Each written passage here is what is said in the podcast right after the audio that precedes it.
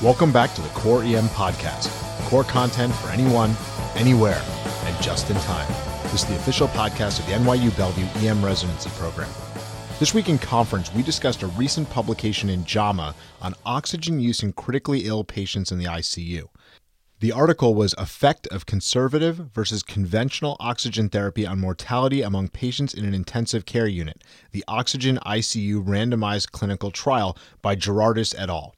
Now, Girardis was the main author, but I also want to mention that the senior author here was Mervyn Singer. Now, he's a big name in critical care research. He was also one of the senior authors on the Sepsis 3 publication from a year ago. The study was a really incredible undertaking. The group noted in their background that we are becoming increasingly aware of the harms associated with hyperoxia.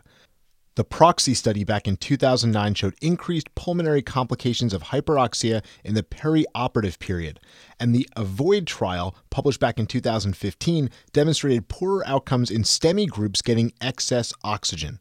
Given these findings, Girardis and his group wanted to see if overall mortality was affected in critically ill patients who had higher oxygen levels versus a more conservative approach.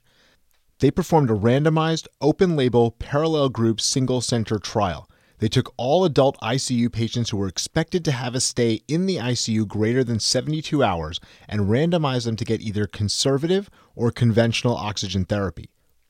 The conservative group was given an FiO2 that targeted a PaO2 between 70 and 100 millimeters of mercury, or an oxygen saturation between 94 and 98 percent.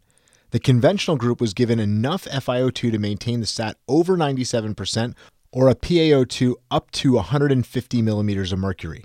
The primary outcome was ICU mortality, and they also looked at new onset of organ failure and infections.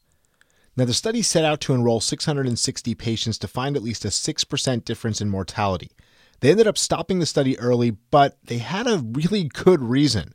An earthquake hit the area that the hospital was in, forcing them to stop the study before they were able to finish completion of enrollment. In total, they were able to get 434 patients, which is a pretty incredible number for a randomized study in critical care.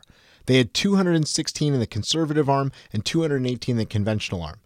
And to nobody's surprise, the FiO2 and the PaO2 was higher in the conventional treatment arm.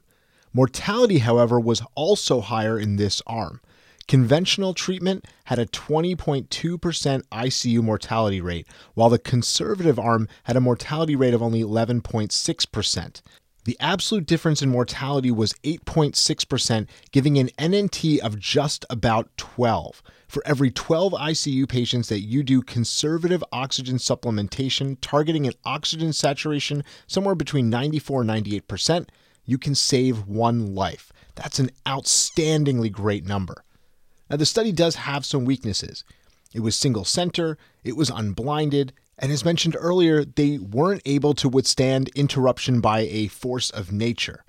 I think it would have been very difficult to blind this trial, and I'm typically very critical of stopping enrollment early, but I think the authors here had a pretty good reason to do so.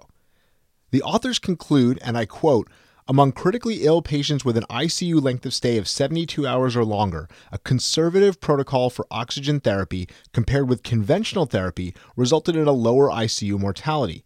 However, these preliminary findings were based on unplanned early termination of the trial, and a larger multi center trial is needed to evaluate the potential benefit of such conservative oxygen therapy in critically ill patients. That's a very reasonable conclusion given the data and the limitations of their study. In fact, I applaud the authors for having a very conservative conclusion. But given the data here, I'm actually much more positive about what they found. This study calls for us to do less. Stop targeting supranormal oxygen levels and just shoot for physiologic levels. We've seen this time and time again that supranormal levels aren't a good idea, even in patients who are critically ill. Based on this data, I think it's safe now to shoot for an oxygen saturation greater than 93% in patients who are critically ill. At the very least, I think we should be avoiding hyperoxia.